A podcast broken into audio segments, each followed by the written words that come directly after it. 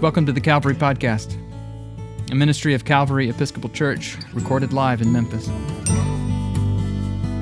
The Calvary Podcast is weekly sermons, but also conversations, reflections, and provocations about the mystery of God and what it means to be human in the world in need of repair.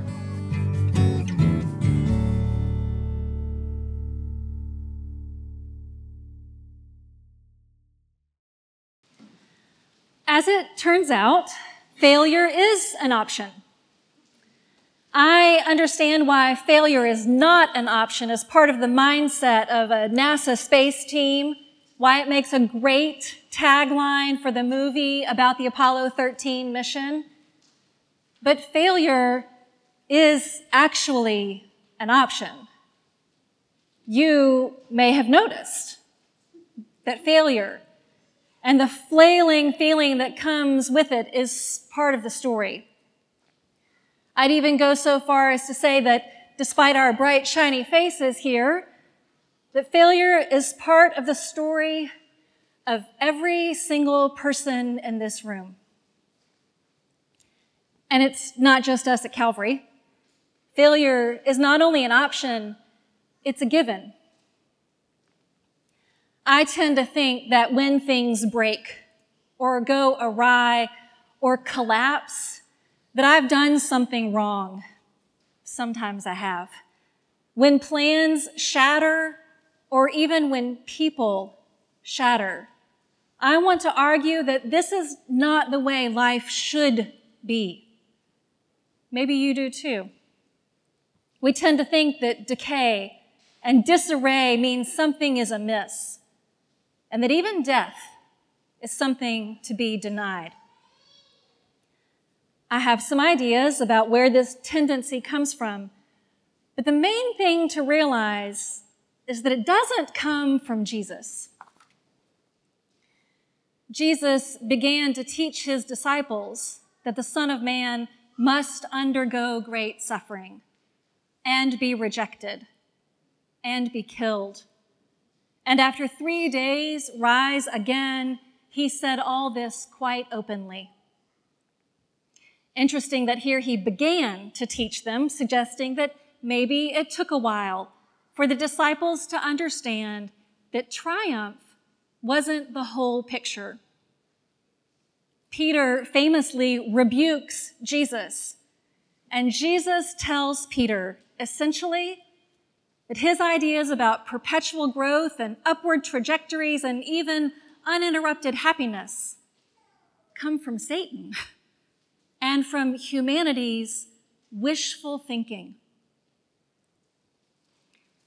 And it's not just Jesus who must undergo great suffering and rejection and death. If we want to follow Jesus, you and I have to relinquish that same wishful thinking of constant success and optimization and winning and pick up our crosses and hold on to other broken things. We have to lose and lose and lose. Before we go any further, I need to make something abundantly clear. I've said this before, but it's important to me. I do not believe that God causes all this distress and hardship. You may feel differently, but I do not subscribe to the idea that God pokes and prods, sending calamities of a personal or global scale to punish us or to make us stronger. I believe that failure and loss and other tragedies are part of a finite, limited world. And that instead of saying that God does this to us, I hold on to the idea that God comes into this finite, limited world to be with us when these small and large disasters unfold. So when Jesus enters the scene and starts talking about losing everything, I hear him saying quite openly, that a broken world needs a story about breaking. the true story that Jesus began to teach his disciples and that we are still trying to learn is that there's no way to dodge pain. What it means to be a Christian, in at least one sense, is to live with eyes wide open about our hurts and the world's hurts, and to respond with as much compassion and solidarity as we can muster. Trudging alongside folks, all of us carrying our broken pieces. When we think about it with some clarity, we know that perpetual health and endless growth, can't be normative, as much as we might wish it so. Yet, in our overconfidence in our human ways, we still focus on success as if failure were not an option. And our attention, our clinging to progress, bulldozes over the reality of vulnerability and suffering. And when this happens, it means that a lot of people who screw up or get sick or just stub their toes, or those who are trapped in generational poverty or caught between borders, or who will just plain not get a happy ending in this realm, which is to say, just about all of us at some point are all made to feel in that moment invisible at best and blamed and shamed at worst. The message from Jesus somehow got convoluted, like in a bad game of telephone. And at the end of the line, we heard that if you're losing at life and you're doing it wrong, and oh, God must also be lost to you too. How did we get there? When over and over again, the stories of Scripture suggest that God is found in uncertainty, found in danger, found in suffering. And as Jesus pointedly and quite openly proclaims, it is precisely to the place where human wisdom perceives God's absence on a lonely hill and in pain that He's heading. If you and I are hell bent on pretending that everything is always fine and that we have no ugly insides, then we're going to miss the whole point of what's about to happen. So it begs the question Is the Jesus story a success story? In part, yes. We know that death does not get the final word. Yet, if we only tell that part of the story, we aren't telling the whole story, and we aren't telling the whole truth. Losing and hurting and even dying are part of the story. Maybe the message got convoluted along the way because it doesn't sound much like good news. Maybe over the centuries, the original message of the prophets and of Christ got garbled, even on purpose, to make it more palatable, marketable. On the surface, it doesn't sound like glad tidings to say that loss and rejection and crises are built in.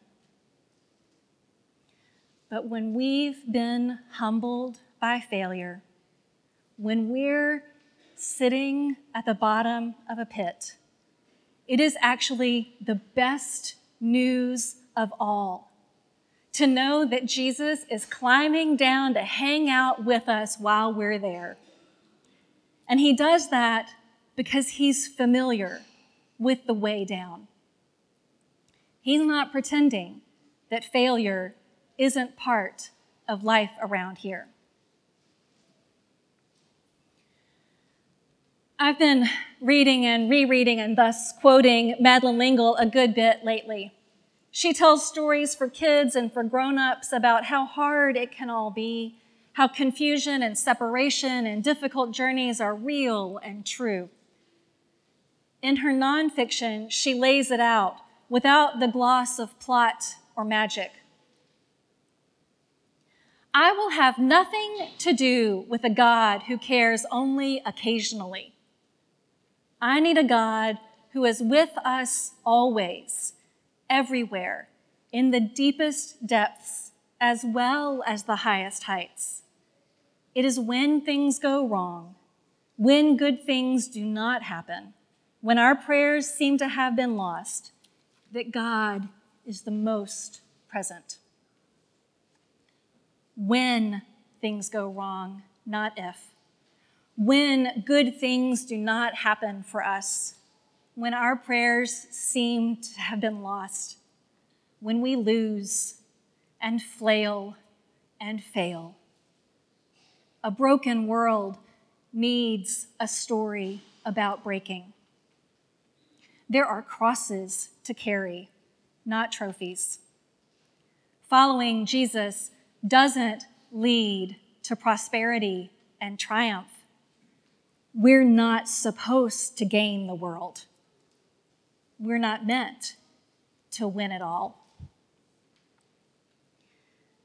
So, if you've ever wondered if you're the only one who feels lost and afraid, or if you've been told that faithful people are somehow exempt from feeling lost and afraid, so you must not be all that faithful. Or maybe you've even been led to believe that God got you lost and sent you reasons to be afraid in order to prove something.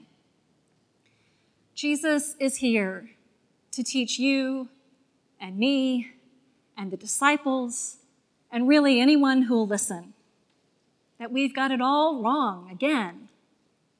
We are setting our minds on human things, human wishful thinking, not divine things.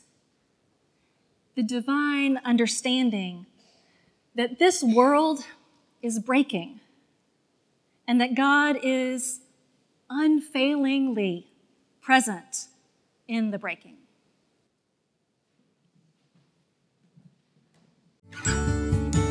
If you're curious about Calvary Episcopal Church, we are an eclectic bunch of Christian people who don't all think the same thoughts or dress the same way or vote for the same candidates or even believe all the same things about the mystery of God and what it means to be human. But we do believe that we need each other because of our differences, not in spite of them, and that God calls us into unity, not uniformity. Subscribe to the Calvary Podcast at calvarymemphis.org slash podcast or wherever you get your podcasts. Visit Calvary in person at the corner of 2nd and Adams in the heart of downtown Memphis, Tennessee.